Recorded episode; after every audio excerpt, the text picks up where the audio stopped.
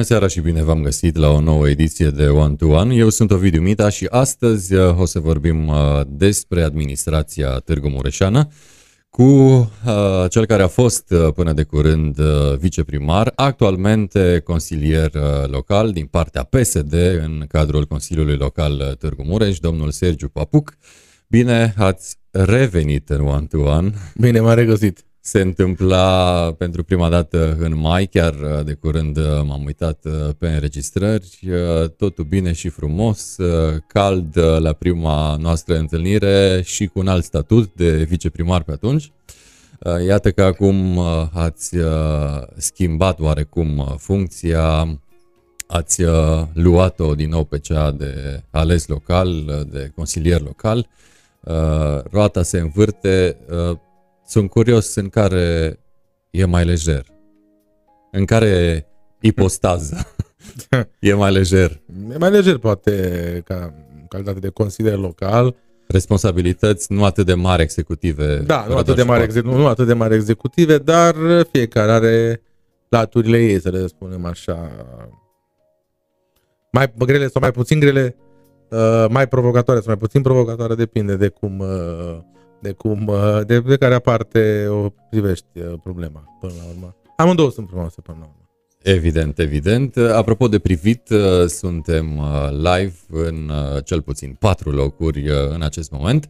Live pe pagina hms24.ro, live pe pagina One to One, pagina emisiunii. Suntem live și pe pagina mea personală, Ovidiu Mita, dar evident, nu în ultimul rând, în cel mai mare club al mureșenilor și Târgu Mureșenilor, Ești din Târgu Mureș. Dacă grupul de Facebook care deja a ajuns la peste 114.000 de membri. Stăm de vorbă cu consilierul local PSD Sergiu Papuc despre ce se întâmplă în urbea de pe Mureș. O luăm așa oarecum mai sintetic și poate chiar teoretic.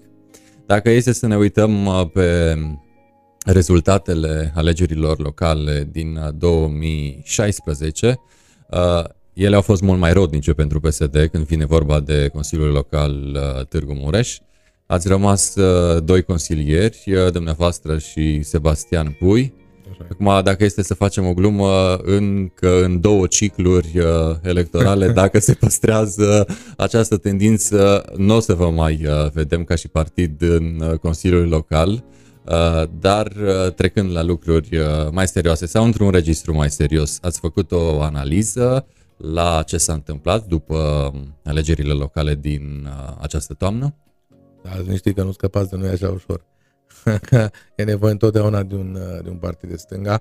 Acum, votul care a fost în 2020 a fost foarte ciudat, s-au împărțit voturile și Pol a pierdut un consilier local și PNL a pierdut 2. Dacă să o luăm așa, au venit două partide noi, PMP-ul și Pro-România, care au luat câte 2 de la noi și 2 de la PNL, de fapt asta a fost.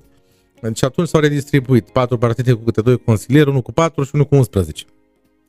Deci cam așa s-a întâmplat. Sigur că a venit și pe un fond, oferte bogate electorale, noi totuși am fost pe locul 3, să spunem așa, ca număr de voturi, dintre toate partidele. Ca număr de consilieri, sigur că avem doar 2 consilieri, atât de 4 cât am avut în 2016, dar după guvernarea aceasta a PNL-ului la nivel național, sunt convins că PSD va crește în Târgu Mureș, pentru că vedeți și dumneavoastră cum se guvernează. Se guvernează așa cum s-a guvernat tot anul, cu ochii la sondaje, nu avem nici buget nici până astăzi, votat în Parlament, nu avem nici buget local, o să avem buget probabil prin aprilie, dacă avem noroc. Pentru că 45 de zile de la votarea bugetului național trebuie să votăm și noi bugetul local. Azi mâine e 15 februarie. Da? Deci mai repede, de 1 aprilie nu putem vota bugetul. Asta înseamnă multe lucruri. Asta înseamnă proiectele stagnare. Proiectele stau în spate, trebuie să vină, au guvernat și anul trecut. Conform legii, trebuie să vină cu bugetul până la finalul 1 octombrie în Parlament. Ungaria, de exemplu, dacă tot e să vorbim, ei deja și-au stabilit prioritățile pentru 2022. Ne vorbim că s-a votat bugetul și se știa de anul trecut din octombrie. Deci cam același lege au și ei. Deci noi stăm și ne gândim dacă mai tem un sport, dacă mai facem nu știu ce, în loc să votăm bugetul, să votăm să ne adoptăm și noi bugetul și Consiliul Județean la fel. Despre asta vorbim. Acesta este efectul guvernării. Unei guvernări care o vedeți dumneavoastră cum e, dar măcar etapele acestea administrative ar trebui făcute. Că bugetul va fi mai mic, sigur va fi mai mic decât anul trecut, asta este clar, dar măcar să putem să, și noi să ne proiectăm investițiile pe care dorim să realizăm, contractele pe care dorim să le decizăm și să le derulăm și toate prioritățile până la urmă pe care le are municipiul. Deci, despre asta e vorba. Și atunci stăm și ne uităm cum ninge, cum plouă, a venit iarna. O să discutăm și despre nisoare și zăpadă, zăpada de pe artere și cum se dezăpezește în Târgu Mureș. Dar mă întorc oarecum așa la trecutul, nu foarte, foarte îndepărtat. Cum a fost experiența din campania electorală?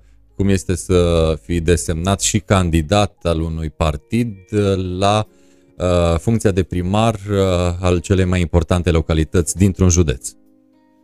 Păi experiența am mai trăit-o, experiența poate e un gest de responsabilitate până la urmă, pentru că un partid ca și PSD-ul trebuie să aibă un candidat, așa cum orice partid care este un partid parlamentar trebuie să-și desemneze candidat în orice localități și în toate localitățile în care poate, mai ales în municipiul reședințe de județ. De ce trebuie? E o chestie de onoare? Nu e o chestie de onoare, e o chestie de responsabilitate până la urmă. Adică tu trebuie să-ți prezinți oferta electorală, cetățenii trebuie să știe ce dorești să faci. În mod normal, candidatul la primărie și primul pe lista de consiliu local, pentru că, dar în caz în care să zicem tu câștigi, că nu poți câștiga toți, acele proiecte pe care le-ai propus tu programul de guvernare locală atunci când ai candidat ca primar, să le implementezi în Consiliu. Asta e ideea. De aceea am spus și la momentul acela că un candidat care candidează doar la funcție de primar, știind că nu va ieși, și au existat candidați în Târgu Mureș și nu candidează și la Consiliul Local, a avut PNL-ul, la fel a avut PMP-ul, așa. Acela e un candidat fals, un candidat mincinos până la urmă. Adică dacă PNL-ul are un program de guvernare locală, primarul are alt program de guvernare locală. Păi care program de guvernare locală se va implementa după aceea? Despre asta vorbim. Adică dacă ești prea mândru, dacă nu ești primar, nu vrei să fii nici consilier local. Adică ți se pare prea puțin? Sau cam așa Ovidiu, așa a făcut Marius Pașcan și Teodora Benedek. Ei n-au candidat. Ca și la consiliul local. Marius Pașcan, da, dar s-a retras după aceea. Deci, s-au retras și de la București. Și de la București, s-au retras și de la București până la urmă. I-a retras electoratul de la București. Dar mi se pare un gest de responsabilitate. Nu, domne, eu candidez ca să fac niște proiecte, am o ofertă electorală pe care m-am prezentat în fața cetățenilor, păi, acea ofertă electorală trebuie să o duc în Consiliu. Și proiectele trebuie să le duc în Consiliu. Și atunci poți fi și credibil. Știți cum e? Oprescu a candidat de vreo 3 ori la primăria Capitalei până a ieșit. A fost așa, a avut o ambiție din aceasta. E important. Și nu e important, de fapt, cine este primar în Târgu Mureș. E important din un anumit punct de vedere. Dar important e Consiliu să fie de așa natură și să fie profesionist și proiectele pe care le propune și ce se votează în Consiliu să fie executat în întregime de către executiv, de către primar, de către viceprimari, de către aparat. Despre asta e vorba. Consiliul e foarte important. Dacă e să uzăm de toate prerogativele pe care le are. Consiliul nu e doar un aparat de vot. Deci, în mod normal, dacă Consiliul votează prioritățile. Este Parlamentul Local. Parlamentul Local, deci votează prioritățile și până la urmă cei din executiv nu au decât să execute. Nu e important cine se laudă sau cine taie pangre, că e important să se și efectueze, să se și facă. Să avem obiective pentru care să avem ce bugeta. Adică... Evident. Dacă este să tragem linie pentru etapa în care ați fost viceprimar. Da. Cu ce ați intrat în această etapă actuală de consilier local? Ce lăsați în urmă ca și viceprimar? Pentru că e important și pentru dumneavoastră, dar mai ales și pentru noi, pentru Târgu Mureșeni, la modul general. Eu sunt mândru pentru ce am realizat și se va vedea. pentru ce am realizat în calitate de viceprimar. Am vorbit deși la dumneavoastră de misiune de acele proiecte pe fonduri europene, de aceea s-a și semnat contractul de furnizare pentru acele autobuze electrice de care tot vorbeam și când a fost data trecută la dumneavoastră aici. Deci acela e un proiect pe care l-am desfășurat eu în calitate de viceprimar, pentru că aveam în subordine direcția respectivă. Dacă discutăm de cele hibride care sunt la ADR, la Alba, și acolo într-o fază am lăsat licitația, deci asta va fi. Pentru că acele sunt niște proiecte lăsate într-o fază de licitație deja. Deci deja nu mai e nevoie decât de implementare, nu mai e nevoie de toată munca aceea de contractare, de atragere de fonduri, de mers la București, de rezolva banii, de toate aceste lucruri care sunt cele mai grele de fapt. Licitația se ocupă Ministerul Dezvoltării, deja s-a semnat contractul deja de furnizare, deja a trecut perioada de contestații, ele vor trebui să vină în următorii 2 ani. Pe testele fabrici, a câștigat Solarisul, firma poloneză, deci acolo știm foarte clar, cele 32 de bucăți trebuie să... Când vine primul lot? Păi primul lot trebuie să vină anul viitor, cam așa e graficul. Deci anul acesta... Anul acesta nu cred că vor, pentru că au câștigat vreo din cele 7 loturi la nivel național, au câștigat în 6. Deci vor trebui să furnizeze foarte multe. Dar eu știu că polonezii se mișcă foarte repede și ei câștigă cam peste tot. Bine că n-au câștigat turcii sau chinezii. Foarte bine pentru noi. Știm ce s-a întâmplat în București cu turcii de la autocar. Exact, cu turcii de la autocar. Acestea sunt electrice. Se pare că Solarisul câștigă mai peste tot pentru că are o ofertă bună, are un termen de livrare mai mic. Probabil ne vor surprinde și vor veni și în anul acesta, că acum trebuie văzut. Oricând vin, sunt bine primite. De aceea și am avut acum zile trecute pentru acordarea unui drept de superficie municipiului din baza SG Transport Locale SA pentru montarea stațiilor de încărcare. Deci infrastructura municipiului trebuie să fie pregătită pentru a le primi. Pentru că fără stații de încărcare, fiind electrice, nu avem ce face cu ele. Unde vor fi amplasate sau încă nu s-a pus problema? Păi în baza transportului local, care se vor încărca peste noapte. Mai sunt la capete de linii încărcări rapide, dar acolo este o încărcare lentă, o încărcare peste noapte. Și mai sunt în stațiile, în capetele de linie, stații de încărcări rapide, pentru că așa sunt. 35 de stații de încărcare lente, 35 rapide. Asta înseamnă că la extremitățile cartierelor vom avea cel puțin câte o stație de încărcare. Păi da, normal, pentru că noi și tipul de autobuze, fiind pentru deal, așa, și pentru că avem mai multe dealuri, să le spunem așa. Dacă vorbim de zona Corniș, acolo exact. Deci acolo unde consumul de energie este mai mare și așa sunt proiectate bateriile, acumulatorii, de fapt, pe care le au aceste autobuze, mai mulți kilowați sau o capacitate mai mare. Și atunci sunt diferiți față de cele care sunt, de exemplu, nu știu, în București. Unde mai mult șes. Deci noi suntem cu neamțul. În același lot, spunem așa. Da. S-a pus vreodată în urma votului dat de către cetățenii Târgu Mureșului să se facă o majoritate în Consiliul Local cu PSD sau a fost exclus din start și toate jocurile s-au dus de către partidele care știm că au făcut mai apoi alianță și majoritate? Păi n-a fost de exclus niciodată, dar Alianța Națională, Alianța de Guvernare s-a conturat în această formulă. Știm că mai sunt și excepții la nivel local. Mai sunt, dar de data aceasta sunt mai puține. Unde s-a putut face conform algoritmului guvernamental, s-a făcut și la nivel local. Și această alianță este și la nivel județean, ați văzut, și la nivel local aici, și în alte județe. Deci, dacă au mers împreună la guvernare, n-au decât să guverneze împreună, și aici local. Asta înseamnă că ne ajutăm. Asta trebuie să fie un plus pentru oraș și pentru județ. Nu neapărat, acum depinde, că am mai fost la guvernare și nu prea s-a întâmplat să fie un plus. Cel puțin teoretic ar trebui să fie. Da, a fost un plus când am fost noi, acum să vedem dacă vor face la fel măcar cât am făcut noi. Speranța mare. Măcar PNL-ul, măcar Podul Mureș, măcar să aducă atâția bani cât am adus noi. Având un primar de altă culoare, având doar un viceprimar. Acum când ai și viceprimar și primar și președinte de Consiliul Județean. Și majorități în toate consiliile. Trebuie să aduci să ne enerveze. Deci ar trebui să fim nervoși câți bani vom primi. Dar să vedem dacă se va și întâmpla, pentru că banii eu cred că nu sunt. Nu vor fi, pentru că știm contextul pandemic a scăzut toate bugetele și așa mai departe. Știți, sunt ferm convins de toate dezvăluirile despre care am vorbit și noi. Săptămâna trecută chiar a fost Ovidiu Ianculescu aici la noi în One to One. Și toate aceste dezvăluiri duc sau, mă rog, arată ca fiind responsabil Partidul Național Liberal și instituția numită Apele Române. Dar dacă este să vorbim de dezvăluiri și de Recorder, ei au oarecum un istoric când vine vorba de județul Mureș, iar anul trecut au atins și un punct sensibil pentru noi ca județ, acela al pădurilor, și vorbeau ei despre mafia lemnului, iar în acele dezvăluiri a celor de la Recorder se vorbea și despre șeful PSD Mureș, Vasile Gliga. Oare aceste dezvăluiri și oarecum această arătare cu degetul înspre șeful de partid la nivel județean a dus la acest scor pe care l-a obținut PSD în Mureș și în Târgu Mureș implicit? Eu nu cred, pentru că doar tangențial se vorbea de președintele partidului acolo, nu a existat niciun fel de anchetă, nu există dosar, nu avea nimic, a existat o până la urmă opinia unui director de la Direcția Silvă, care nu e a PSD-ului. PSD-ul n-a avut niciodată director la Direcția Silvă, că PNL-ul a avut de fiecare dată.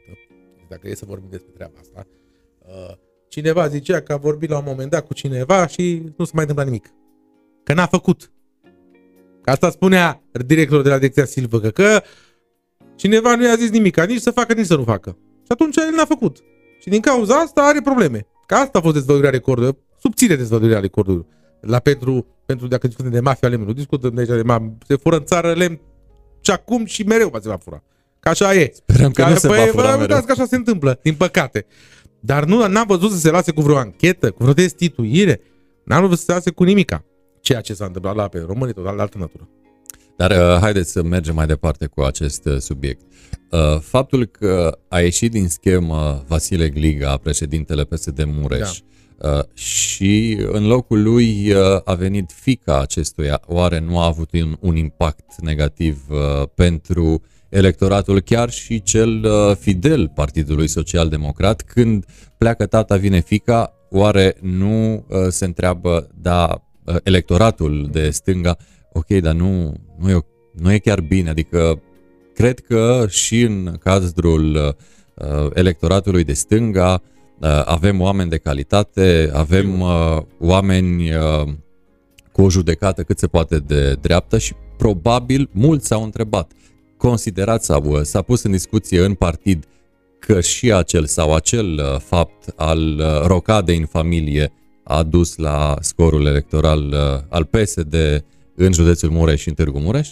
N-am auzit să discute în partid, am avut discuții pe acest subiect. Până la urmă e președinte interimar care a fost numit de conducerea națională a partidului și acum știți cum e.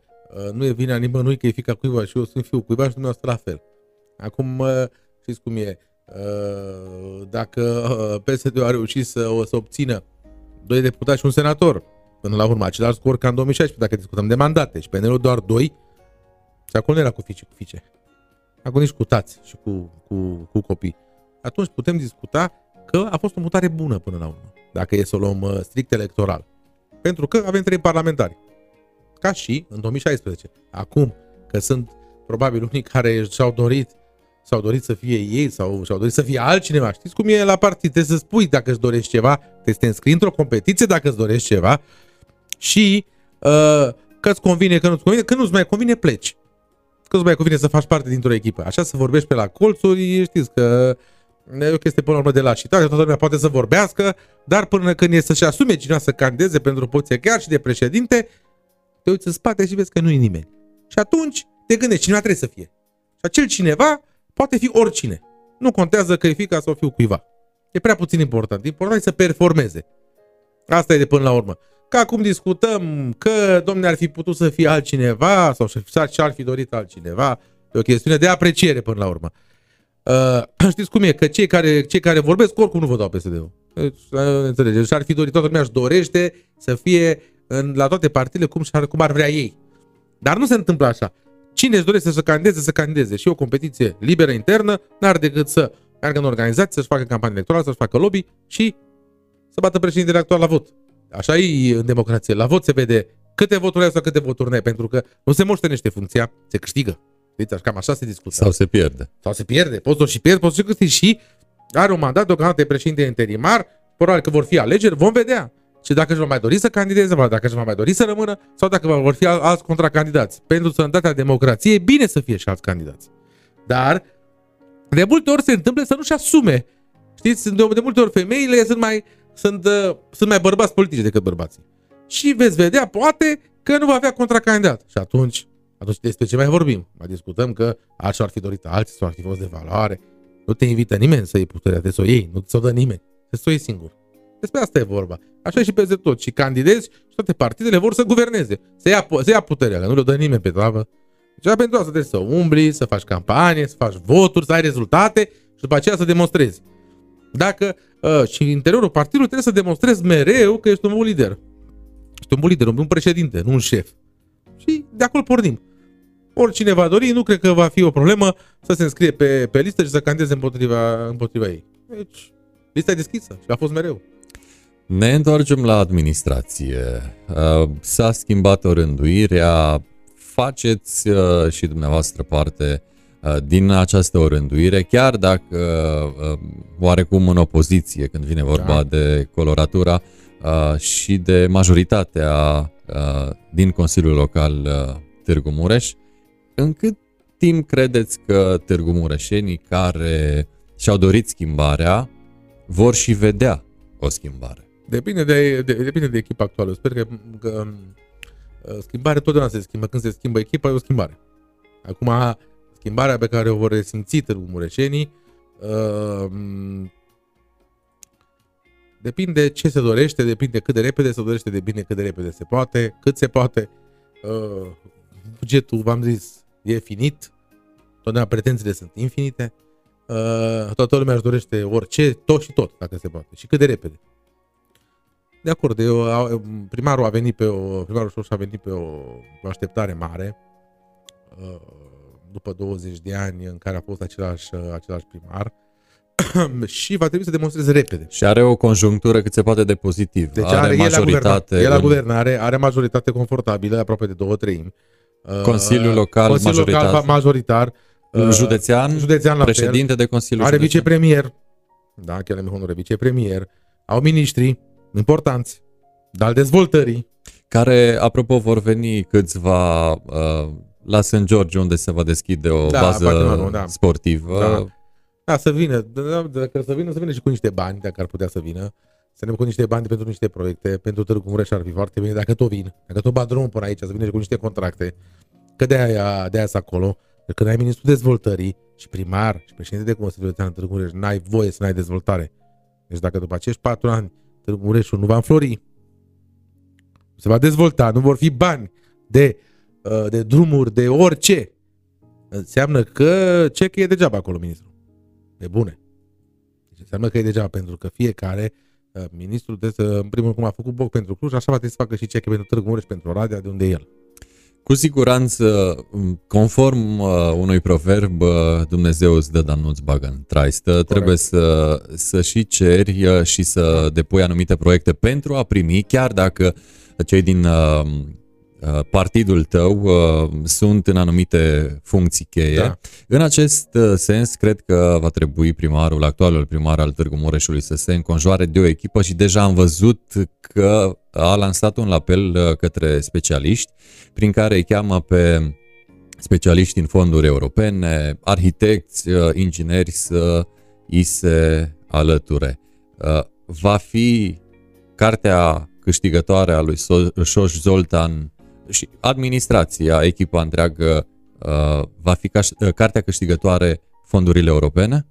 Va fi cartea. Dacă reușește să încropească o echipă competitivă când vine vorba de... El are o echipă bună, ce spuneam și în primărie, ce spuneam, aceste proiecte care sunt pe fonduri europene, ne-am făcut cu echipa actuală.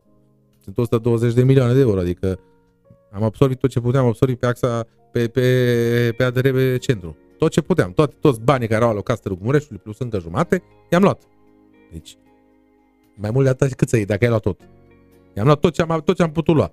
Acum, pe fonduri europene, sigur, va trebui să-și mărească serviciu eventual. Dar aici nu am cum să nu vă întreb, există o carență de personal specializat când vine vorba de fonduri și proiecte? Există și consult, există și s-au lucrat și cu consultanți externi, există și în afară de specialitate un serviciu care se ocupă de atragerea de fonduri europene, oameni competenți cu care am făcut treabă și până acum. Sigur că se poate nu știu, suplimenta organigrama pe acea direcție și ar fi nevoie, dar să știți că și în cadrul instituției sunt specialiști care ar putea fi cooptați de la alte servicii și transferați serviciul de fonduri.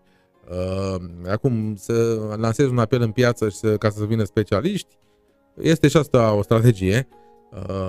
Cel puțin să lași impresia că vrei să... Da, este o strategie. Marșezi pe o anumită direcție. Poate că e bună, importantă direcția pe care se dorește. Direcția de fonduri europene va trebui să funcționeze în așa fel încât să atragă și alte granturi și alte... Deci să atragă tot. Dacă cineva dă bani să vopsim o statuie, să-i luăm și aia.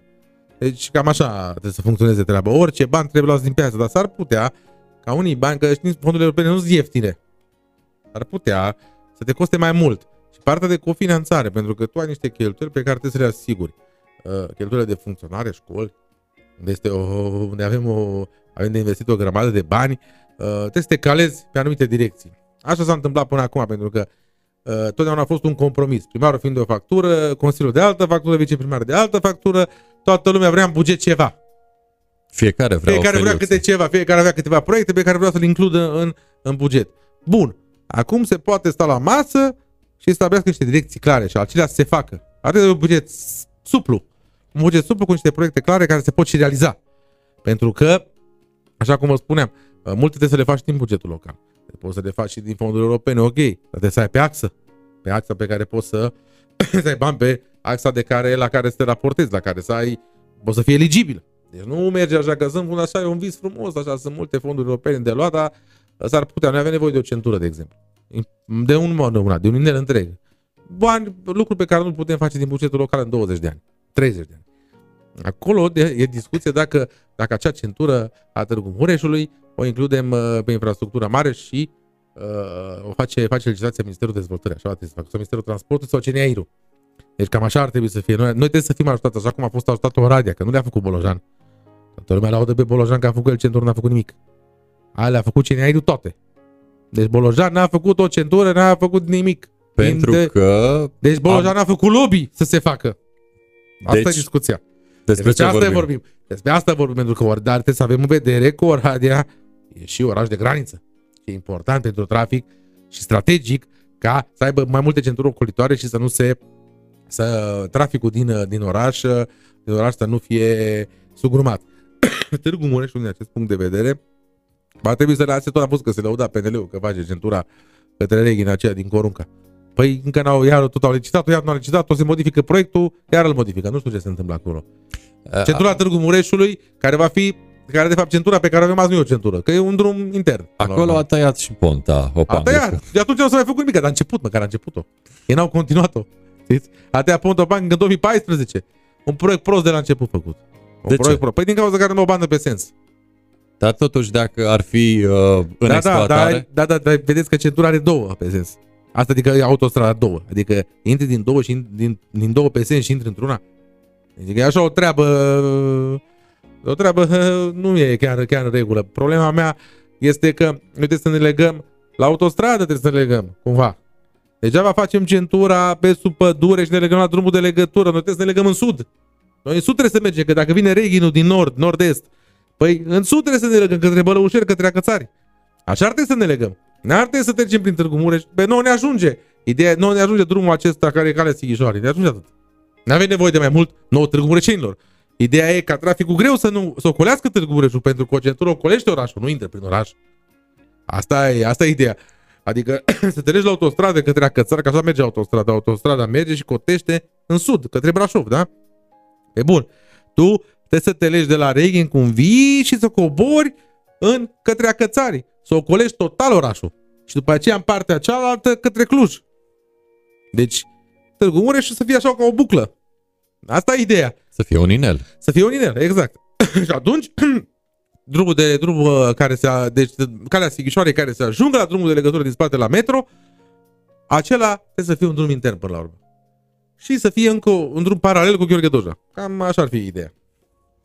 Vom vedea cum va fi, că probabil nu ușor, dacă nu se mișcă ceva în acest sens, atunci când eu cred că mișcă, că am văzut că a fost și la București, s-a discutat de varianta aceasta. Eu sper să și reușească să o implementeze, dar din discuțiile pe care le-am făcut, el și-o dorește. Deci e foarte important ca să există voință. Există, nu-și dorește să facă lucrul acesta, sper să și reușească pentru noi, pentru toți, până la urmă. Apropo, ați pomenit numele actualului primar. Cum ați colaborat și cum colaborați în prezent cu actualul primar Soós Zoltán? Eu știți cum am fost. Întotdeauna dacă cineva m-a rugat să dau un sfat, juridic mai ales, niciodată nu l-am mințit. Totdeauna am fost cu bună credință. Și dacă pot să ajut, ajut. Cam asta e colabora și ar trebui să fie. Așa a fost și înainte. Adică dacă a fost pentru ceva serios, pentru un proiect serios, unde se poate, unde aș putea aș fi putut să am un input bun, că e de legalitate, că e de aranjarea cuvintelor în pagine, să le spunem așa, să-ți poată și votat, să poată și fi implementat, le facem. Eu discut foarte mult cu lidera de fracție de la UDMR, de la PNL, discutăm toți. Tot am avut aceste discuții cu POL-ul, cu PMP-ul, cu toată lumea. Pentru că, până la urmă, e nevoie de un consens cât mai larg în Consiliul Local, pentru ca proiectul să aibă o cât mai mare greutate și să poată fi și executat de către executivul municipiului. Și proiectele care ies din Consiliu, care se votează în Consiliul Local, să fie de așa natură încât să n-aibă vicii de legalitate, să n-aibă alte probleme și să poată fi pus în aplicare foarte simplu. Cam acesta a fost rolul meu și înainte și ăsta e rolul meu și acum. E o colaborare bună. Cum ați caracteriza colaborarea cu consilierul personal al lui Soós Zoltán, Cristian Herman? Da, n-am avut nicio problemă niciodată cu el. Am fost consilier și în vechea legislatură. Sigur că există puncte de vedere diferite pe care ar putea să le avem, pe care așa am putea să le avem și pe care le-am avut de mai multe ori, dar dacă e să facem un lucru serios, ne punem de acord și îl facem. Nu e o problemă. Are bune intenții. Poate că uneori modalitatea nu e cea mai bună de a le pune în practică, dar nu pot să-l bănuiesc că ar avea intenții ascunse sau intenții negative. Și până la urmă, consilierul primarului este consilierul primarului. Aici discutăm de executiv, discutăm de viceprimar, discutăm de secretarul primăriei, care îi pun în aplicare. Consilierul primarului îl consiliază pe primar. N-are mai mare putere de atât. Umblă vorba în târg, sau mă rog, câteva întrebări. Dar de ce să aibă atâția actualul primar consilieri? Dumneavoastră, dacă ați fi ajuns primar, aveați tot atâția, mai puțin sau mai mulți decât are Soós? Eu n-am avut. Puteam dacă ați fi avut. Dar nu, dacă... Și când eram viceprimar aveam dreptul să am și n-am avut. Și dacă ați fi fost primar? Poate că, acum știți cum e, o chestiune de apreciere. Eu am făcut administrație în altă conjunctură în care a trebuit să învăț foarte mult în foarte scurt timp. Și atunci aveam și pregătire juridică, poate că n-aș fi avut nevoie de atât. Dar nu e important numărul. Important este plusul de valoare pe care îl aduc. Dacă acei consilieri personali îl ajută de așa natură încât să fie un leu peste salariul cumulat pe care l-au ei în ăștia 4 ani, un câștig. Un leu să fie peste. Atât. Să producă mai mult cu un leu. Un leu fiecare ună, nu? Un leu, luna. Da. Nu, și un leu să fie total. Asta înseamnă că nu i-am plătit degeaba. Și asta nu poate să fie și 100. Înțelegeți? Deci dacă generează proiecte care să aducă la bugetul local niște sume de bani și un leu să fie peste și nu contează. Nu e important numărul aici. E importantă munca pe care o fac. Plus valoare. Plus valoare. Deci dacă aduc plus valoare municipiului, nu e important cât sunt. Poate să fie 2, 6, oricum maxim 6 conform legii. Asta e poți să ai ca primar, în municipiul și de viceprimare câte 2. Altă lume, domnule, de ce sunt atâția? De ce poți fi mai puțin, poți fi mai mulți? E o chestiune de apreciere. E dreptul primarului să-și ia maxim 6 consilieri personali. Are nevoie, poate. Dacă are nevoie și legea dă posibilitatea să-și ia. Și să producă plus valoare. Când produc plus valoare, după 4 ani vom trage linie și vom vedea dacă au produs plus valoare. Deocamdată să blamăm pe cineva, că am auzit și eu vorbele astea în oraș. Că, domne, sunt prea mulți, că ce fac atâția, că de ce are nevoie, că e plătit din bani publici. Pe orice serviciu și orice muncă trebuie plătită. Că acum e din bani publici, dar asta nu înseamnă că acei consilieri nu-și fac treaba. Deci, după 4 ani vom vedea, sigur că primarul poate să evalueze mult mai rapid, pentru că sunt lângă el acolo și oricând poate să îi și schimbe. Dar noi ca și cetățeni, dom'le, vom vedea după 4 ani dacă și-au făcut sau nu treaba. Nu e corect să ne pronunțăm înainte. Pentru că, așa cum am zis și înainte, adică dacă ne pronunțăm înainte, înseamnă că suntem nedrepți și până la urmă n-am câștigat nimic. Învrăjbim așa niște oameni împotriva, așa cum făcea Băsescu pe vremuri, învrăjbeam privați împotriva bugetarilor și bugetarii împotriva pensionarilor. Și uitați așa, într-un scandal continuu. Nu-i bine să fie scandal, nici nu-i bine să fie prea liniște. Deci e bine să fie undeva la mijloc. Dacă ne criticăm, să criticăm constructiv, să criticăm dovedit. Că dacă criticăm, putem critica toată ziua. Că stăm ca babele pe țeava de gaz și criticăm. Deci... Apropo de învrăjbire, apropo de criticare și de conlucrare, uitându-vă pe toate culorile din spectrul politic actual care formează Consiliul Local Târgu Mureș, considerați că în următorii 4 ani vom mai avea hârmărul celebru din Consiliu pe care l-am avut în mandatele trecute? Căci e celebru, hârmărul în mai multe legislaturi. Păi auziți, nehârmăr s-a votat tot ce s-a dorit. Deci hârmărul e uneori și pentru ochii publicului. Pentru că tot ce s-a dorit să se voteze s-a votat. Cel puțin în ultima legislatură s-a votat tot. Deci toate proiectele care s-au dorit a fi votate s-au votat. Cu tot hârmărul. Pentru că la un moment dat și politicienii din Târgu Mureș nu își permit, nu își pot permite să nu voteze orice proiect ar fi vital pentru oraș. Că se face sau nu, după aceea deja executivul răspunde. Pentru că dacă deja proiectele de dezvoltare, proiectele de investiții nu le votezi, poți să închizi la partid, să te duci acasă, să te ocupi de altceva. Deci tu trebuie să votezi. Ce e important ca Târgu Mureș să se dezvolte. Și în ultimii 3 ani, în ultimii 4 ani, în ultimul mandat s-au votat cam toate proiectele care au generat investiții, proiectele pe fonduri europene. N-a existat o sincopă ca cineva să nu voteze ceva din cauza că primarul era de o anumită culoare sau nu. Și așa va fi și de acum. Deci tot ce se dorește a fi votat, tot ce e bun pentru oraș se votează fără discuții. De toți. Ați pomenit de dezvoltare. De unde să vină? Dați-mi 3 direcții de pe care ar putea veni dezvoltarea urbei în următorii 4 ani. Și implicit unde trebuie și marșat, atât din partea Consiliului Local și apoi evident din partea echipei executive. Păi vă spun, dacă se realizează și începe să se realizeze și au să avem drumul de ocolire care vine în spate la Mureș-Moș și centura foarte aproape, va genera dezvoltare de la sine. Cu cât ai infrastructură rutieră mai bună, cu atât din investitori, pentru că pot ajunge mai rapid. Bun. Și de aceea am insistat insist ca acea centură să se facă către sud, către Agățaș și după aceea către Rein. Pentru că va deveni o întreagă zonă atractivă pentru cei care doresc să dezvolte parcul logistic. Avem nevoie de un parc industrial. Acolo putem lua aeroclubul, de exemplu. Vis-a-vis de cartierul acela care Florin a dorit să le ia de mult, dar că a existat o oponență. Aeroclubul acela care mai zboară 3 avioane și cam atât. Și un teren viran enorm. Acolo s-ar putea construi un parc industrial, pentru că oricum este zona industrială. Pentru că Mureșul nu are parc industrial. Are Sân Paulu. Așa. Și acolo se poate construi un parc industrial, acolo poți parcela terenul, poți crea utilități, le poți oferi, le concesionezi, le vinzi, poți atrage investitori și trebuie să atragi investitori, pentru că altfel nu o să ai bunăstare și nu o să ai dezvoltare la Târgu Mureș fără să atragi investitori. Și atragi investitori dacă le oferi facilități fiscale, dacă le oferi teren, dacă le oferi infrastructură și dacă le oferi o predictibilitate. Adică nu modificăm impozitele de la an la an, le mărim, le micșorăm, să-și facă un plan de afaceri de la investitori. Și dacă asta devine atractiv Târgu Mureșul, trebuie să se dezvolte. Și dacă ca să se dezvolte, va trebui să cumpere tot ce înseamnă teren și să-l dea într-o formă sau alta societăților private. Se găsește și trebuie să existe deschidere pe acest sens, dar de un parc industrial e nevoie să se construiască în Târgu Mureș. Noi am avut ocazie istorie să cumpărăm acel teren. Înainte să fiu consilier local, a vrut să-l vândă banca. Nu s-a construit cartierul acela pe Libertății. Da? 20 de hectare într-un bloc fizic, într-un loc. S-a vândut. La momentul respectiv, mi se pare că 6-7 euro metru pătrat.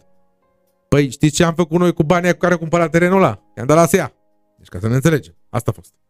Păi nu mai bine cumpăram noi 20 de hectare decât să dăm la bani la ASEA, care după aia am băgat-o în faliment. Deci ca să vedeți despre ce discutăm. Și banca dorea să-l vândă în aprilie-mai 2016. Eu am venit în iunie și a cumpărat-o investitorul Da? A cumpărat-o și dezvoltă cartierul. Deci 20 de hectare le-am pierdut, un teren extraordinar de valoros. Într-o zonă industrială pe care puteam să dezvoltăm un parc industrial, l-am pierdut pentru că nu ne-a interesat. Ne-a interesat să dăm bani la fotbal, să câștigăm alegeri. Cam asta a fost discuția. Asta s-au pierdut niște oportunități, dar asta nu înseamnă că nu se pot crea altele. Și asta e datoria executivului. Să creeze oportunități. Și Consiliul Local va vota tot. Tot ce aduce plus valoare va fi votat. Cel puțin noi vom vota și am votat mereu tot. Dom'le, vină cu un proiect serios, vină cu o strategie, cu o direcție, cu o viziune și o votăm. Avem o problemă, pentru că și noi trăim aici, adică nu stăm în alte localități limitrofe.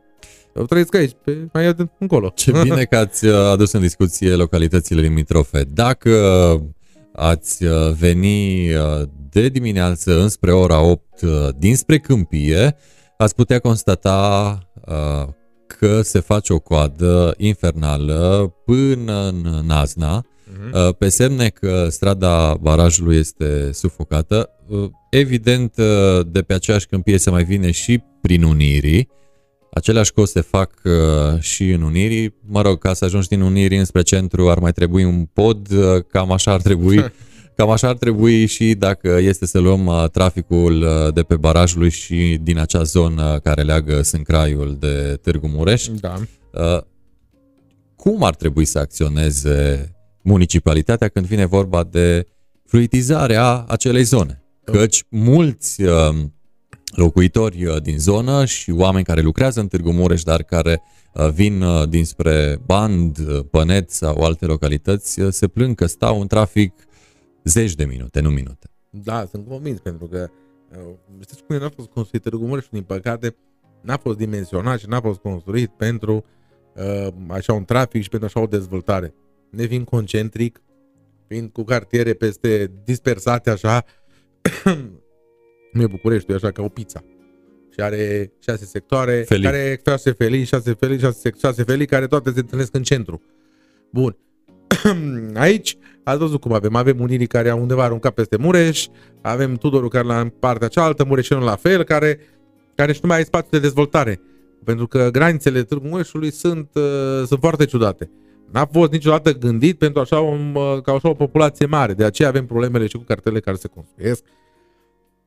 Eu vă zic care e soluția. Soluția acum pentru cei care vin de pe Câmpie, în regulă. A trebuit tot transportul comun e o soluție. Tot transportul comun și soluție. Tot administrația publică locală e cea care trebuie să găsească o soluție. Poate veni cu alternativă. Trebuie să vină și trebuie să vină în transport public civilizat, am spus, te face să lași, adică predictibil, unde să ai stații, așa și în acel plan de mobilitate urbană și stațiile sunt modernizate toate, vom avea grafice și timpi până când vin autobuzele și asta va trebui să facem. Și atunci noi tot construim parcări. Tot construim parcări ca să tot încurajăm omul să-și cumpere mașini. Nu asta e ideea. Ideea este să oferă alternativă, dar până nu oferă alternativă, nu poți să lași așa. Și atunci trebuie oferită alternativa civilizată și după aceea poți să îi spui cetățeanului, domnule, lasă-ți mașina acasă și ai cu autobuzul la muncă. Dar trebuie să ai frecvență, trebuie să ai condiții și multe altele, pentru că nu poți să-l... Pe cineva care lucrează, de exemplu, într-un mediu academic, la bancă, la instituțiile statului, adică nu e... Vă referiți la mirosul de motorină cu care te poți da jos din autobuz, da. Bun, asta, acum, dacă vor fi autobuz electrice, nu va mai mirosi. Probabil la alituion. Apropo, pe lângă faptul că poți mirosi a motorină, poate să-ți fie și frig. Da.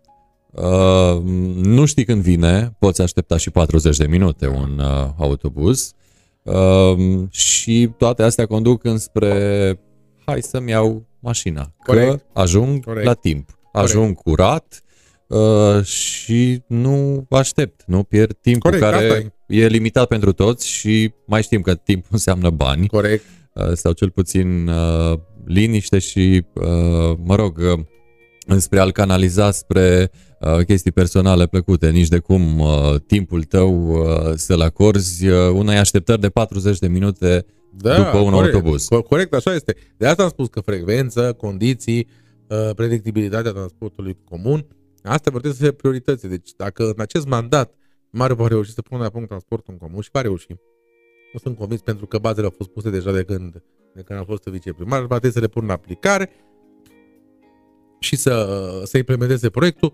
Și dacă va reuși să pună transportul în comun pe un făgaș normal și să-l operaționalizeze, de acolo deja se va simți și în aerul pe care îl inspirăm în Târgu Mureș. Da, și iată încă un beneficiu. O schimbare. Adică și poluarea va fi mai redusă, și oamenii vor fi mai fericiți și păsările vor cânta. Da, să fie bine în lume. Așa va trebui să fie, pentru că bazele sunt deja puse și sunt convins că va duce la îndeplinire aceste proiecte, pentru că n-are ce să facă, trebuie să le ducă la îndeplinire. Adică deja suntem pe ultima fază în care pregătim infrastructura ca să le primim. Deci va veni. Ce părere aveți despre imobilele care au 2, 3, 4 etaje în zone în care predomină casele? Acele imobile nu au parcări subterane, se aglomerează traficul, se sufocă uneori chiar, mai au de suferit poate și cei care stau în zonă. Ce părere aveți de acest aspect? Nu creează și el, acest aspect, haos când vine vorba de trafic? Ba da. Și nu putea fi evitat sau nu se va putea evita pe viitor? Nu, s-a făcut și modificat regulamentul pentru investiții și în mare parte toți vor trebui să asigure, în mare parte, cel puțin jumate parcări subterane, cel puțin cartele care și marile blocuri, să le spunem așa, și imobile care se construiesc acum, în mare parte, mai ales în zona centrală, unde predomină casele, au parcări subterane. Pentru că supraterane deja nu mai poți construi. Și ai nevoie să asiguri pe parcela ta. Mai poți să o lași în drum. Deci s-a modificat regulamentul. Tocmai acest spuneți dumneavoastră, pentru că era un haos. Adică construiai 2, 3, nu aveai nici parcare, nici în față, nici în spate, nici în curte, lăsai pe domeniul public. Ceea ce nu e în regulă. Pentru că acolo cetățeanul care stă la casă nu mai avea parcare. Pentru că veneau dintr-o dată 10 mașini. Bun. Și era o problemă. Și atunci tu va trebui să asiguri, conform regulamentului local de urmărit, trebuie să asiguri număr de parcări la, odată pe proprietatea ta, supraterane, dar și parcări subterane. Tocmai am modificat acum de o ședință de Consiliul Local. Deci, mai ales în zona centrală, acolo, aici e bătaia. În principal, să știți că sunt parcări subterane. Chiar povesteam cu cineva care vrea să dezvolte în o zonă ultracentrală și are doar parcări subterane. Deci nici nu are suprateran, nimic. Doar parcări subterane și de 2 ori cât ar trebui să aibă, tocmai pentru că știți cum e, când îți cumperi un apartament cu 1500 de euro, 2000 de euro metru pătrat într-o zonă, păi tu asiguri 2 locuri de parcare. Ce poate face și pe 2 nivele suprateran. Și atunci deja e altceva. Deja poți să ceri și prețul, poți să asiguri și facilități, poți să asiguri siguranță, nu mai ai nevoie de garaje, nu mai ai nevoie de nimic și nici nu blochezi circulația în zonă. Deci așa, nu știu, deja s-a modificat, să știți, cel puțin în zona centrală, în mare parte, ori pe incinta proprietății, nu pe domeniul public, și subteran. Așa va fi. Cum vedeți în următorii 4 ani traficul din Târgu Mureș? Sau cum vi l-ați dori? Păi eu v-am spus cum le-am dorit. Pentru că mai apoi să-mi spuneți cam cât credeți că se poate realiza din ce vă doriți. Păi vă zic, când eram student în București, cel mai mulți bucureșteni circulă cu transportul public. Că vorbim de tramvai, acolo, că vorbim de metrou, că vorbim de autobuz, că vorbim de... Așa va trebui să fie și aici. Nu cu metrou și tramvai, că n-avem cum, dar cu autobuz. Deci cu autobuz va trebui să putem să circulăm și... Adică foarte simplu ar fi să te duci la spital, de exemplu, dacă vin la Poli 2, și ai un autobuz la câteva minute, la 5-7 minute, să ajungi la spital decât să-ți iei mașina. E simplu. Dar o mare problemă va fi și interconectarea. Adică dacă vii dintr-un cartier în centru, să știi că te poți duce din centru spre celălalt cartier, dacă nu au cartierele între ele legătură directă. Bă, să știi că poți conta pe numărul celălalt care vine la 7 minute distanță. Corect. Și ai plecat mai departe. Corect, despre asta zic. Interconectarea asta înseamnă, deci, ca să ai o frecvență mică, adică o frecvență mare a mijloacelor de transport în comun, autobuzelor, atunci trebuie să ai un număr mare de autobuze. Bun, noi avem nevoie minim 80 de autobuze pentru a deservi transportul comun la cotă de avarie. Păi ce s-a contractat acum și dacă mai cumpărăm și din bugetul local, o să avem vreo 130, plus cele 20 pe care le avem Iveco. Atunci, de asta însemna că putem asigura o frecvență foarte mare. Dar Pentru așa și așa discutăm și de interconectare. Adică dacă vii de acolo, e 20 din partea altă, te duci în, alt cartier. Deci cetățeanul, dacă va avea, vor fi un număr mare de autobuze care vor merge pe linii, cel puțin pe liniile importante, care merg la spital, care merg la licee, care merg în zona centrală sau în Mureșeni sau în cartierele mai limitrofe, adică în extreme orașului, și va fi o frecvență mare și număr de autobuze mare, atunci poți să și contezi pe, cum ziceați dumneavoastră, că aștept 7 minute și deja te poți duce mai departe pe celălalt traseu să ajungi unde ai nevoie. Deci cam așa trebuie discutat. Dar pentru asta ai nevoie de un număr suficient care să poată deservi transportul public. Altfel, nu se va putea face. Bine, Târgu Mureșul e și... Dar dacă vii chiar din părțile extreme, pentru că poți mergi pe jos mult. Târgu Mureșul că nu e foarte mare, Târgu Mureșul, de adevărat.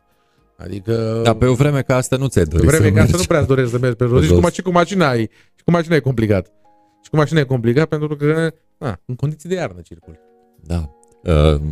Celebra expresie, în condiții de iarnă. V-ați gândit vreodată în Consiliul Local și în aceste eforuri în care, iată, se pot lua decizii, efectiv să copiați modelul de la Cluj cu busuri școlare? Da, eu am spus pentru că, probabil, dacă nu 50%, măcar 40% sau 38%, hai să zicem 40% din valorile de trafic de dimineață ar scădea cu implementarea acestui proiect de busuri școlare. Avem poliție locală, care evident că pot fi puși în acești polițiști locali în slujba acestor elevi, astfel încât părintele să lase copilul în siguranță și să aibă încrederea că va ajunge în siguranță până în fața școlii. Da, e o idee, numai că, așa cum vă spuneam, e o idee bună și ar putea să fie implementată, dar eu m-aș concentra pe să fie implementată la nivelul zonei metropolitane. Despre asta vorbim. Da, chiar mai mult decât orașul Târgu Mureș. De ce nu? Pentru că așa merită. Pentru că cele mai mari valori de trafic le-am dinspre Unirii, dinspre Corunca, dinspre Livezeni, Sânt Giorgiu, unde s-au construit cartiere mari și unde locuiesc mulți Târgu Mureșeni. Și atunci intrările în oraș sunt mereu aglomerate. Busuri școlare ar trebui să fac pe zona metropolitană. Eu plătesc o parte. Cumpăr autobuzele pe zona metropolitană. Fac o chestie integrată. Da? Într-o asociere cu Corunca, cu Livezeni, cu Sânt Giorgiu, cu Sânt Craiu, cu Sântana. Plătește fiecare și le iau copiii de acolo. Pentru că tot Târgu Mureșeni sunt și cei care locuiesc acolo sau lucrează cel puțin în Târgu Mureș și aduc copiii în oraș la școală. Și atunci, dacă intru într-o colaborare cu ei, pot să asigur busuri școlare și să nu mai am aglomerația aceea pe podul Mureș dimineața, pe 1 decembrie, pe 22 decembrie, în Mureșeni la fel. Mai discutăm și de Cristești, de Ungheni, din partea aceea care vin la liceu copiii dimineața și mi-aduc părinții sau vin cu transport în comun. Deci, cam acolo ar trebui să discutăm cu localitățile limitrofe. Și atunci busurile școlare, măcar arterele și măcar drumurile de intrare, arterele principale de intrare în Târgu Mureș să fie asigurate. Și să aducem copii cu busuri școlare, așa cum spunea și dumneavoastră, cum e și în Cluj. Clujul e mult mai mare cartierul, adică, de exemplu, cartierele care sunt la marginea lui, poate că sunt până în Acățar la noi. Deci distanțele sunt mari. Aici distanța e mică. Adică de aici, de la Dacia, n-ai bus școlar, greu să te cuplezi cu mai mulți copii care merg, că unul merge la economic, unul merge la sanitar, unul merge la nu știu unde, dar așa dintr-un cartier măcar îi aduci într-o zonă undeva și de acolo se dispersează. Deci măcar așa o chestiune, pentru că trebuie să-l și umpli. Asta ar însemna ca toți copiii să fie arundați la o școală, care sunt de o anumită zonă, să fie arundați la o școală, nu la 10 școli. Pentru că logistic e greu să faci, adică dacă unul la școala 4, gimnaziu Europa, altul la Unire, altul la nu știu unde, nu poți să-i duci pe toți. Sigur, s-ar putea da zone și în zonele acelea, de acolo se ridică copiii și se duc înapoi acasă, pentru că, cum vedeți, în filmele americane, toți pe care ia de acolo îi duce la aceeași școală, nu îi duce la 10 școli. Acele busuri celebre din filmele americane. Îi duce la aceeași școală, toată lumea merge la aceeași școală, vine busul dintr-un cartier, ia și duce la o școală, pe toți, aceeași, nu pe 10 școli. La noi asta e problema, că unul e acolo, atunci avem o problemă. S-a rezolvat cu siguranță cu un pic de implicare. Da. La început de an, adică în luna trecută, ianuarie, s-a iscat o poveste celebră, inclusiv la noi pe grup, aici în Târgu Mureș, dacă, cu privire la taxa de salubritate, care mai nou este deja inclusă în dările către administrația locală. Ce părere aveți? Bună metoda, rea? Dacă da sau ba, să o și argumentați. Păi e singura metodă. Bună, rea, nu știu cum e. Dar e singura. Pentru că nu poți altfel. Așa să știți că modalitatea de calcul a taxei și regulamentul de instituire a taxei poate fi modificat. Dar taxa în sine, așa va trebui să fie, pentru că așa e peste tot în tot județul. Și de ce n-a fost până acum? Nu știu de ce Târgu Mureșenii până acum n-au auzit. Dacă l-ar fi întrebat pe cineva din Reghin dacă plătește taxe de salubritate, vă spunea că plătește taxe de salubritate și acolo. De ce credeți că n-a fost până acum? La fel și Târgu Mureș? N-a fost până acum pentru că am avut un contract cu un operator care făcea care avea tarif. Noi încă nu suntem incluși în zona a doua, încă nu s-a făcut licitația pe zona a doua, n-a făcut Ecolectul licitația pe zona a doua, care include și Târgu Mureșul. Că dacă se realiza licitația și aveam operator, aveam de mai mult timp taxă. Pe care tot primăria, la primărie o plăteai, dar care după aceea primăria o vira la ADR, Ecolect, la Asociația de Dezvoltare Intracomunitară și de acolo se plătea operatorul de salubrizare. Deci s-a modificat săptămâna trecută regulamentul, să nu mai fie plătit în, în două tranșe, ci în patru. Trimestrial, nu semestrial. Deja un beneficiu pentru cetățean. Deja un beneficiu. Săptămâna trecută am votat treaba asta, adică înainte era semestrial și acum va fi trimestrial, adică de 4 ori pe an, o dată până în martie, până la final de martie, până la final de iunie, până la final de septembrie, până la final de decembrie. Cam așa. Pentru perioada... Ca să se despovăreze oarecum cetățeanul de pentru atâta. Că în sine, nu s-a modificat, cuantumul, ci foarte puțin pe număr de persoană pe lună, ce plătea la asociația de proprietari. Acum îl plătești la primărie, primăria plătește operatorul. Așa va fi mereu, așa e peste tot în țară, pentru că așa ne-au impus cei de Uniunea Europeană atunci când s-a votat, când am intrat în acest proiect de gestionare a deșeurilor la nivel județean, când s-a făcut groapa de gunoi de la Sânt Paul. Deci așa va fi, așa e și la Reghin, așa e și la Sighișoara. Dar noi am fost așa de surprinși, așa de supărați. Târgu Mureș a rămas în urmă când vine vorba. Târgu Mureș, pentru că deocamdată aici cei care au participat la licitație niciunul n-a îndeplinit. Nu Târgu Mureșul, zona 2 însemnând Acățar, Bălăușeri, toată zona aceasta, că împărțit județul în 7 zone. 6 s-au licitat, s-au și reziliat 5 din ele, da, în fine, și una suntem noi cu zona limitrofă. Aici cei care au depus oferte nu s-au calificat și se reface licitația. S-a licitat deja odată, dar nu s-a adjudecat. Și atunci se reface licitația și va fi cu taxă și de acum încolo. Tot la primărie se va plăti, dar primăria nu va putea. Primăria va și vira banii la Ecolect și de acolo se va plăti operatorul. Deci cam așa va fi. Și atunci, că ne place, că nu ne place, asta este. Că nu putem să facem altfel, pentru că așa sunt condiționalitățile. Nu e, poate nu e cea mai bună variantă că plătești ceva în avans, dar serviciul se prestează, pentru că e un serviciu de utilitate publică și acela se prestează, nu există că nu se ia. Se ia mereu. Deci când erau la asociații de proprietari, vechi operatori, se registrau niște restanțe foarte mari, pentru că nu se prea plătea. Adică se plăteau, marea majoritate plăteau, dar erau și multe restanțe la multe asociații de proprietari care nu plăteau, cetățeanul nu plătea. Prin metoda asta, practic, se elimină posibilitatea eludării. Corect. Achitării anumitor taxe. Sigur, plătești o dată cu impozitul, o taxă specială pe care o plătești cu impozitul și atunci măcar dacă plătești un serviciu, ai și pretenția să fie făcut corespunzător. Dacă nu-l plătești, nici nu poți să emiți pretenții. Deci cam așa funcționează. Dar că ne place, că nu ne place, așa a fost, așa e modelul instituit, așa este în tot județul. Asta zic, nu știu de cum de până acum nimeni nu s-a sesizat sau nu a discutat cetățenii cu alții din alte localități. Interesant. De câțiva ani, deja de un an, doi, de exemplu de un an cel puțin, din 2019 s-au atribuit contractele pe zona, de exemplu, pe Reghin, pe Sighișoara, pe Târnăveni, pe Luduș. Pe acolo așa se plătește, deja de un an jumate, două, se plătește taxa la primărie. Iată că avem un municipiu reședință de județ întârziat când vine vorba de întârziat, dar n-a fost vinea municipiului, n-a fost vinea municipiului, n-a fost vinea nici Consiliul Județean și practic cei care au participat la licitație n-au îndeplinit condițiile pe care le-am impus, pentru că noi avem un cai de sarcini diferit.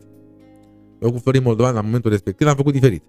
Am făcut diferit, mult mai strict pentru Turcă. Adică am pretenții mai mari în Târgu Mureș de la operatorul de solaritate decât în altă zonă. Și volumul e mai mare și am considerat așa. Să aibă cântare pentru persoane juridice ca să nu plătesc eu de la municipiu. Pentru că dacă bine plătești taxa la municipiu și tu colectezi mai mult, cineva te să dea diferența.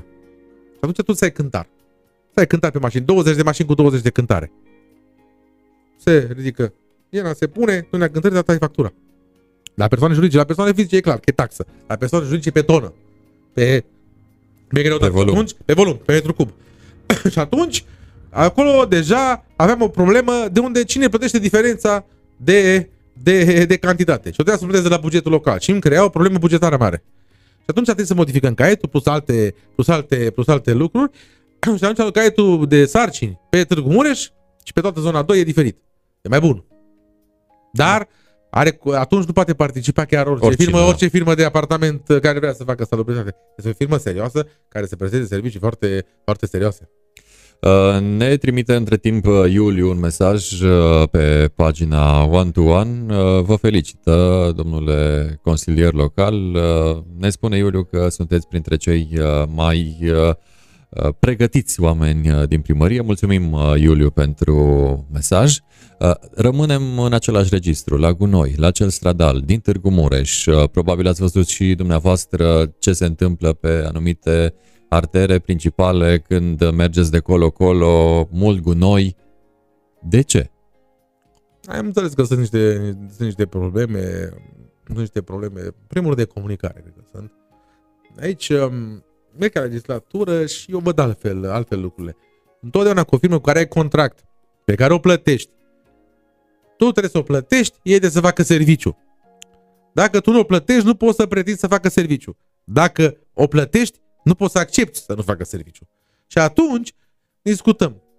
Dom'le, dacă firma nu e mulțumită de atitudinea mea contractuală, de atitudinea municipiului, a primăriei, păi să rezilieze contractul, păi să plece, să facă ce dorește.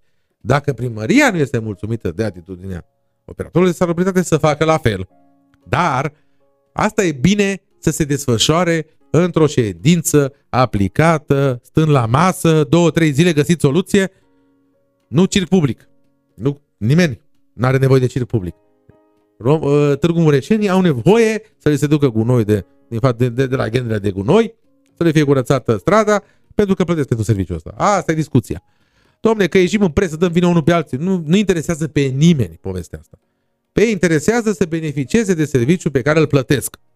Și atunci trebuie să actorii implicați, autoritatea contractantă, municipiul, societatea, să-și vadă de treabă și să facă servicii, să facă în așa fel încât se înțeleagă într-un fel sau altul și să nu mai existe sincope în ridicarea gunoiului. Pentru că cu vechea societate acolo nu se plătea. Aici am înțeles că s-a plătit. Păi atunci care e problema? Că nu s-a plătit destul, că nu s-a plătit nu știu ce. Pe mine nu mă interesează. Un serviciu, suntem în pandemie, stare de alertă. Păi eu nu pot să-mi permit să am o problemă de sănătate publică în Târgu Mureș că nu se ridică gunoiul. Deci nu se poate așa ceva, asta este inadmisibil. Și atunci eu sunt convins că se va ajunge la o înțelegere. Și trebuie să se ajungă la o înțelegere și actorii implicați să bată palma până la urmă, într-un fel sau în altul. Ori se despart, ori se împacă. Apropo de despărțiri, am înțeles că tot ce înseamnă toaletare și, mă rog, îngrijire, spații verzi, va face de acum încolo primăria cu servicii subordonate. Are utilaje și oameni suficienți? Dar o făcea și până acum, mai aveam și altă societate. E vorba de măturatul stradal, la care vorbiți dumneavoastră. Exact. Măturat stradal și curățenie. Asta a fost o idee pe care eu de mult am vrut. Eu am vrut să, când eram viceprimar, aveam un proiect în care și plombările și asfaltările de urgență să le facem tot regie proprie, așa cum e la Cluj. RADP-ul la Cluj e o regie de mult înființată, de 15 ani, care are personalitate juridică, cu care primăria are contract. Și nu vorbim de asfaltări de anvergură și lucrări de investiții foarte mari. Discutăm de plombările uzuale, așa cum e după iarnă, să mai faci o groapă aici colo. Păi de urgență, nu stau după să fac contract, să fac licitație, să mă rog de ăla. Am oameni, am mici utilaje, nu-i nevoie de nu știu ce utilaje, pot să le cumpăr și second dacă am, o regie din aceasta cu personalitate juridică, că eu pe municipiu nu pot cumpăra second ca autoritate publică, ei pot cumpăra și second utilaje și pot să facă lucrările acestea de urgență. Ok, serele despre care vorbim s-a votat ca ele să desfășoare acest serviciu de curățenie stradală. De curățenie stradală, de toaletare a arborilor, de igienizare, de măturat, ca mecanică, fizic. Deocamdată n-au, ar trebui să-l înființăm. Deocamdată doar modalitatea de delegare am votat. Serviciul va trebui înființat, va trebui să desprindă din primărie, va trebui să aibă organigramă nouă, stat de funcții, serviciu de contabilitate, direcție economică. Deci toată povestea. Plus personal. Deci practic punem, boi înaintea carului. Nu. Am pus, deocamdată am pus prima roată la car. Și după aceea urmează să cumpără boi. Și boii trebuie să fie frumoși. Trebuie să fie frumoși noi și să și facă treabă, să și tragă. Cam așa trebuie să... Pe principiu 6 cai frumos. 6 cai frumos sau măcar 2 din 4. Nu, chiar va trebui să utilăm. Serviciul public de sere a fost în subordinea mea când a fost viceprimar și l-am dotat. Deci ei au și 2 auto speciale care oricând poate să pună duze, să dea cu clorură. Să nu mai dezăpezim cu piatră spartă sau cu sare. Deci, mi se pare că au și comandat acele duze, mașinile acelea pe care le vedeți că udă trandafirii. Da? Și poți să pui niște duze și treci cu clorura și n-ai treabă. Mai trebuie să cumperi clorura. Trebuie să angajezi șoferul care să poată să facă treaba. Deci cam așa e discuția. De bazele trebuie puse și va trebui să dotăm și ADP-ul dacă se va desprinde și va fi cu personalitate juridică și serele la fel. Va trebui să le dotăm în așa fel încât să încercăm să facem. Asta este optica mea. Acum sunt unii care poate că nu sunt de acord și se doresc să externalizeze și să liciteze privat, să vină la licitație privații și să efectueze privații aceste servicii. Dar eu cred că serviciile de utilitate publică și care sunt de importanță mare ar trebui să le facem în regie proprie și dacă tot avem un aparat stufos, cum zic unii, măcar să-i utilizăm, să-i muncim. Să-i muncim, să le dăm de lucru mult. Dacă tot îi plătim bine. Știți? Ați pomenit mai devreme termenul de zăpezire. Cum vi se pare că s-a făcut în prima șarjă cu ninsoare de luna trecută și cum ați ajuns în seara asta la noi în emisiune? Cum s-a circulat? Eu am venit ceva mai devreme, nu am prins zăpadă așa mare. Vă întreb pe dumneavoastră. A venit, deocamdată aici, în această acum să vedem când iese la dumneavoastră cum va fi. Tocmai început să se ningă de vreo oră. Eu cred că arterele principale se vor dezăpezi încet. Acum, sigur că totdeauna e loc de mai bine, dar măcar bine că s-au mișcat și au ieșit în stradă autospecialele. Să vedem acum, pentru că mai este o discuție, nici nu dezăpezești niciodată sau pui lama atunci în timp ce ninge tare. N-are niciun sens.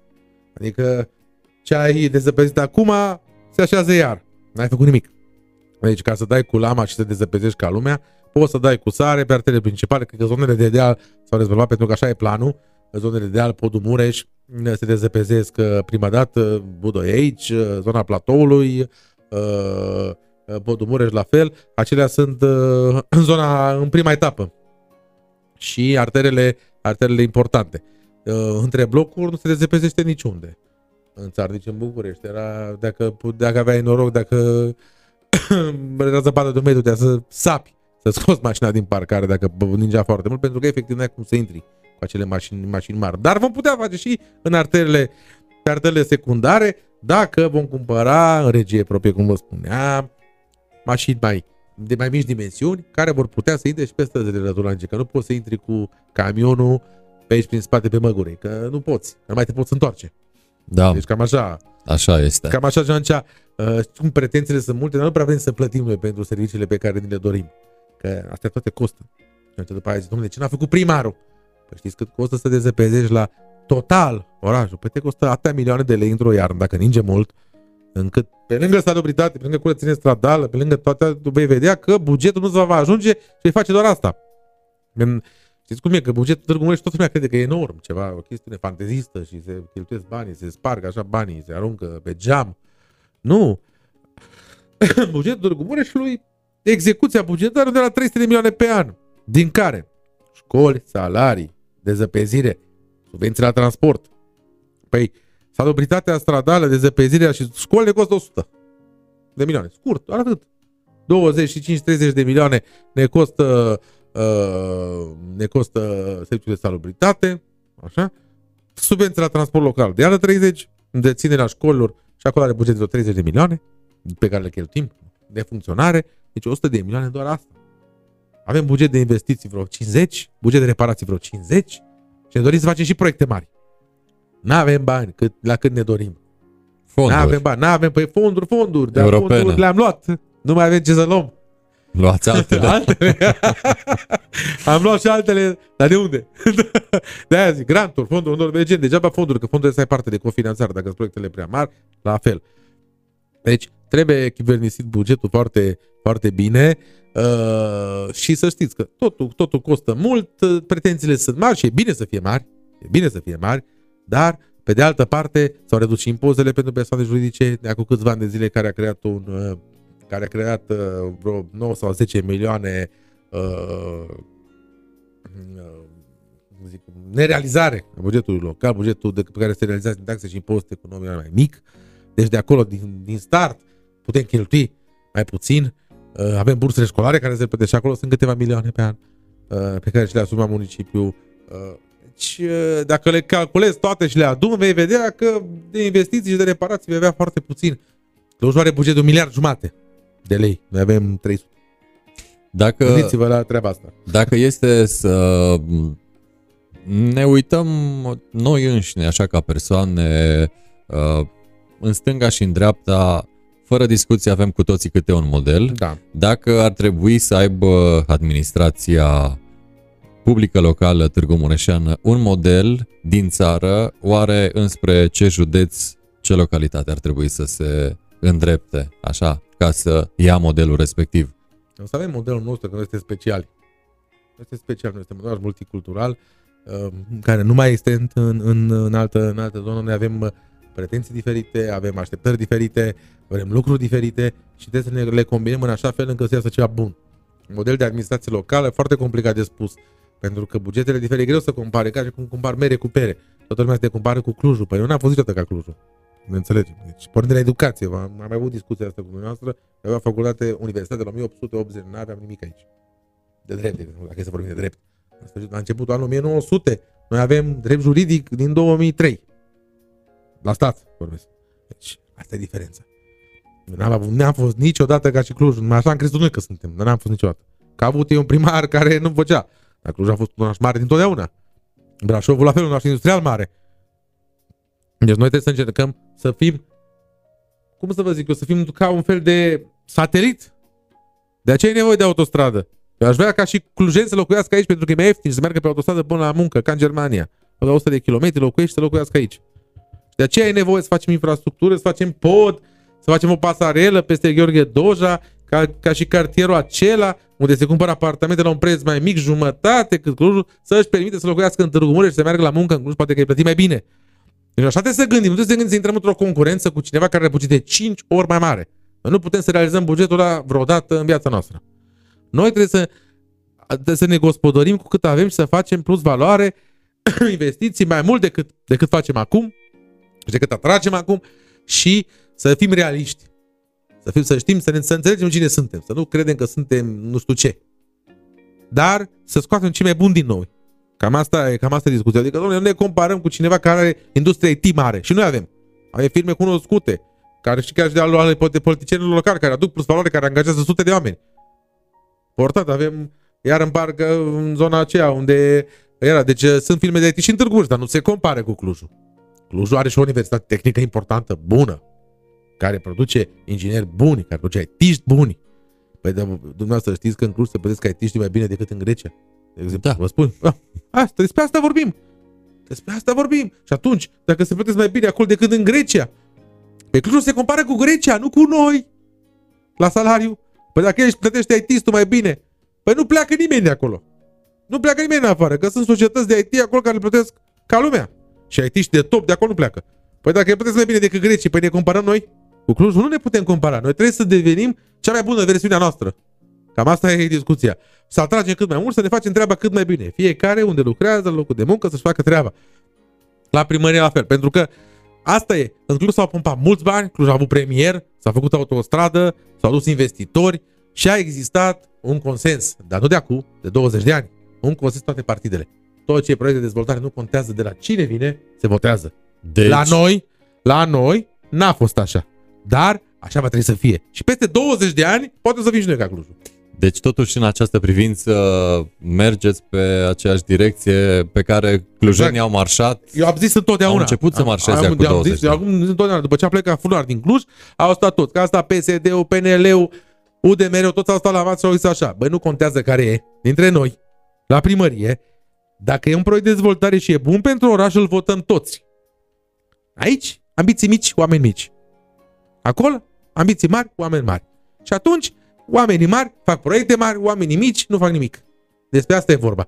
Dar eu cred că am ajuns într-o, cel puțin cu exemplu pe care l-am avut personal, pe care l-am avut eu în vechiul consiliu unde am votat, chiar dacă am avut probleme și la partid, poate, sau în opinia publică, domnule, ești de alul ăla, ești de alul ăla, că a fost proiectul ăla, noi încă așa suntem în Târgu Mureș, domnule, e proiectul ăla, de ce l-ai votat, ești cu el, ești omul lui. Păi nu ești omul lui, mă, ești omul orașului. Dacă e proiectul ăla și e bun, păi nu-l votezi din cauza că are paternitatea ciudată? Nu, îl votezi pentru că e nevoie să fie votat și pentru că aduce un plus valoare, sau cel puțin așa consideri tu. Adică nu ne mai cramponăm în chestiunea asta, cine inițiază un proiect. Dacă inițiază primarul, jos poate să le inițieze toate. Nu mă interesează. Chiar da. Nu mă interesează. Dacă sunt bune, trebuie votate de oricine. Asistăm la o schimbare de paradigmă în Târgu Mureș, adică poate chiar la un moment T0. Dar trebuie să existe. Anul 2020. Trebuie să existe. Poate fi un T0 pentru urbe? Trebuie să existe un consens și să terminăm odată cu ambițiile acestea personale mici și cu nu știu, nici nu știu cum să-i spun, acest comportament sătesc, da? Să devenim totuși urbani, că despre asta e vorba. Adică n-ar trebui niciun partid să-și permite să pună frâna dezvoltării dintre niște ambiții politice ca să ajungă la Ciolan să frâneze dezvoltarea. Pentru că dacă frânezi dezvoltarea, te frânezi pe tine, primești familia, copiii dacă ai, unde ți crești și să-ți fie rușine. Cam asta e discuția. Și atunci, dacă ai un pic de obraz, nu mai faci treaba asta. Să ajungem și noi, să fim totuși europeni, că ne credem europeni, ne credem nu știu ce. Păi să și fim dacă ne credem. Să fim, toată lumea e de acord că trebuie marșat pe această direcție. În ultima postare de pe Facebook spuneați că guvernul a politizat funcțiile de prefect și subprefect. Așa și le și făceați o urare să fie primit. Să fie primit, corect. La ce v-ați referit? Sau ce ați avut în vedere când am zis treaba asta? Da. Păi s-a modificat codul administrativ. Și prefecții și subprefecții nu mai trebuie să fie funcționari publici. Adică poți să fie de la partid. Păi și atunci s-a politizat. Dacă poți să-i pui de la partid, înseamnă că s-a politizat. Erau de la partid și până acum. Doar erau funcționari. Bun. Sunt două școli de gândire. Îmbrăca o haină de tehnocrat când erau numiți. Implicau de acum mai pe față. Acum te numește de la partid, poți să fie la care face chitanțe, la partid ia cotizația, să te pună prefect.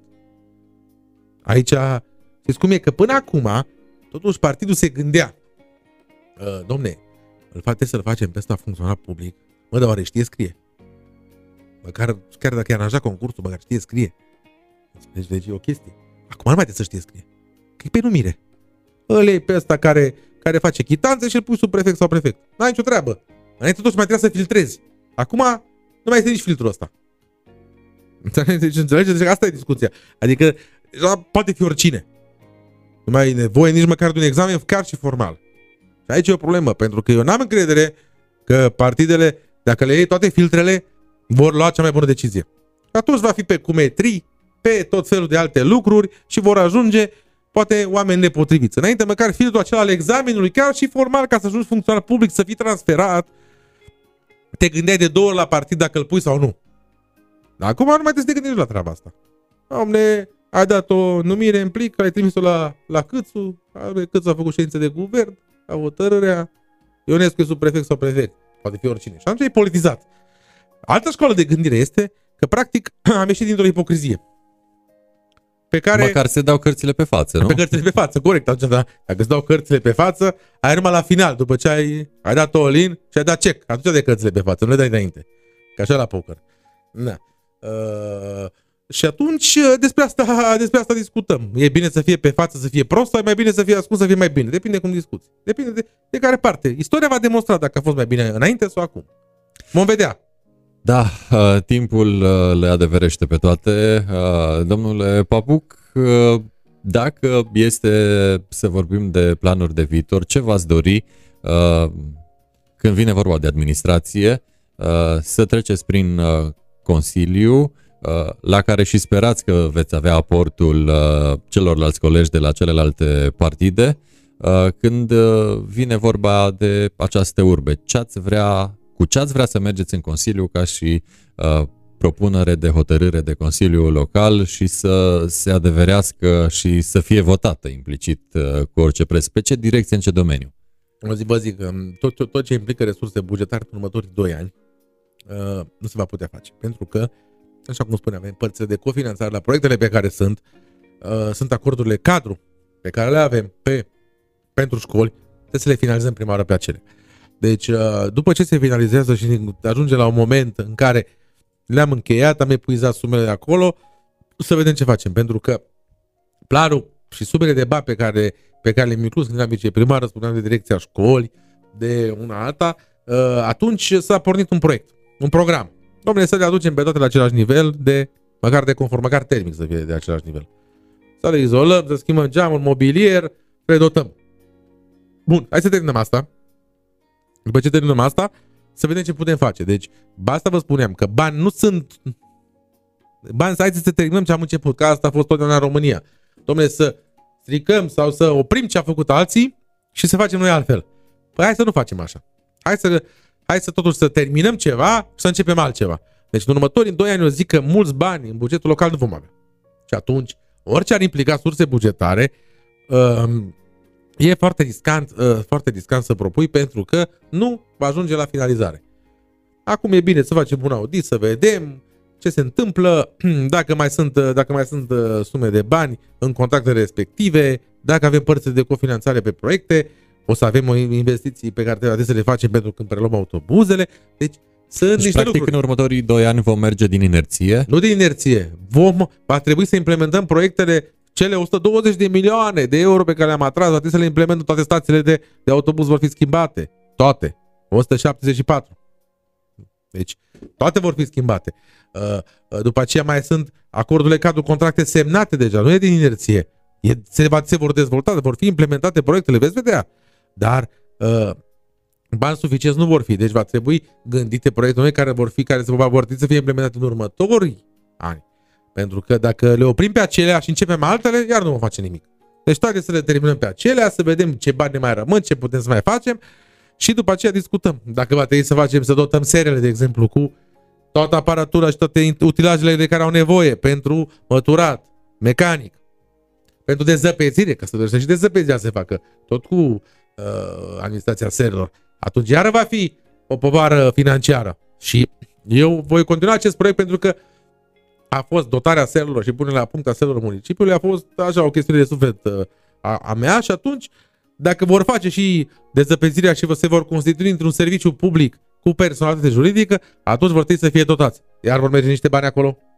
Dar vom salva bani din altă parte, că tot discutam de cum va fi dezăpezirea la anul. Păi la anul sper să fie făcut de serviciul nostru. Și atunci, sigur, nu ne mai ia prin surprindere.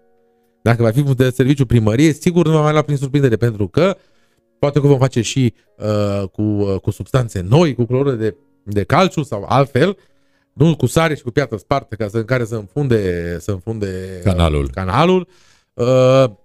Deci putem găsi alte variante, dar pentru toate acestea trebuie bani. Și dacă cine tot propune proiecte care au implicații bugetare și nu spune de unde taie, pentru că știți că și legile în Parlament, când propui ceva, trebuie să indici sursa de finanțare. Da, bun. Și atunci ce facem? Luăm de la proiecte, luăm de la contracte în derulare, luăm de la funcționari, luăm de la școli, luăm de la creșe, luăm de la drumuri. De unde luăm banii ca să facem altceva? Haideți să terminăm, să ajungem la un stadiu de confort cât de cât și după aceea vedem ce facem mai departe. Deci nu e, cum să zic, onest să tot propui în Consiliul Local proiecte de hotărâre care nu aduc nicio finalitate și doar să se îngreuneze bugetul, să crezi datorii. arierate și tot felul de chestiuni de genul ăsta. Deci, dacă se implementează următorii 2 ani, ce e în derulare acum, Târgu Mureșul va fi altfel. Și pe aceea putem vorbi. Abia aștept să văd un Târgu Mureș altfel. Și eu la fel. Vă așteaptă 3 ani jumate cu multe provocări, drept pentru care vă dorim baftă multă și conlucrare multă cu toți colegii, cu toate partidele, pentru ca acele vremuri despre care ați vorbit, adică finalitatea proiectelor ce ați oarecum plasat-o peste 2 ani, să o vedem concretă, materializată și poate chiar și mai repede de 2 ani, dacă se poate, pentru că, iată, așteptările sunt cât se poate de mari. Mulțumim pentru prezență, domnule Sergiu Papuc, și vă așteptăm când aveți planuri, propuneri și alte noutăți interesante când vine vorba de Consiliul Local Târgu Mureș. Mulțumesc și eu și mai bine. Cu mare, mare drag, seară frumoasă să aveți. Am stat de vorbă cu domnul Sergiu Papuc, consilier local din partea PSD în cadrul Consiliului Local Târgu Mureș. Acesta a fost One to One-ul de astăzi. Ne vedem și săptămâna viitoare, evident. Până atunci, spor în toate, seară bună și, evident, sănătate, că e mai bună decât toate.